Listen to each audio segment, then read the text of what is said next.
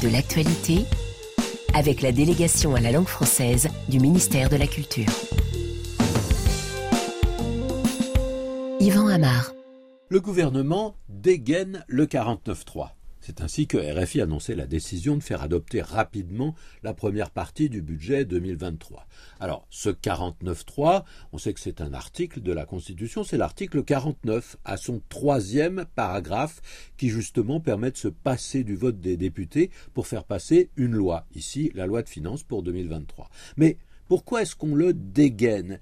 L'expression est un peu familière, un peu provocatrice, et elle compare ce fameux article 49.3 à une arme.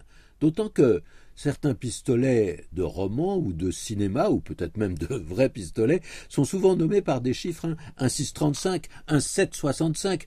Alors, pourquoi pas un 49.3 Mais en tout cas, l'image de l'arme est également présente à cause de ce verbe dégainer. Qu'est-ce qu'on dégaine à, l'ordinaire? Un pistolet, justement. Et plus précisément, on dégaine son colt. C'est presque une expression toute faite, dégainer son colt, et l'image évoquée vient du cinéma, plus précisément des westerns, c'est-à-dire de ces films qui se situent dans l'Ouest américain, mettent en scène des shérifs, des bandits, mais surtout des cow-boys. Alors, en anglais, de façon littérale, un cow-boy c'est un garçon vaché, un gardien de troupeau. Au cinéma, c'est bien plus que ça, et on appelle ainsi presque indistinctement les personnages de ces fameux westerns quand ils sont du bon côté. On sait que les premiers westerns, en tout cas, étaient très manichéens, c'est-à-dire il y a le bien, le mal, il y a les bons d'un côté, et puis il y a les autres. Et donc, dans cette logique, les cow-boys ont bien souvent des ennemis. Ils doivent se défendre. Alors, ils ont leur revolver, leur colt, aux côtés dans une gaine, c'est-à-dire un, étui, c'est ça une gaine, qui est accrochée avantageusement à leur ceinture. Et dans les duels qu'on voit souvent dans ce genre de film, la victoire appartient à celui qui tire son revolver le premier, celui qui dégaine le plus vite. C'est bien ça, dégainer, c'est sortir son arme pour ensuite tirer sur son adversaire. Donc, on se sert du mot pour dire qu'on réagit, et souvent qu'on riposte, qu'on réplique, qu'on répond.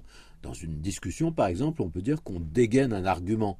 Et on se sert même du mot sans complément pour dire que on réagit avant l'adversaire. Il a dégainé, il a dégainé le premier. Cette image permet d'ailleurs de comprendre le sens dérivé de ce mot anglais cowboy, en français, cowboy, un mot tout à fait francisé, hein.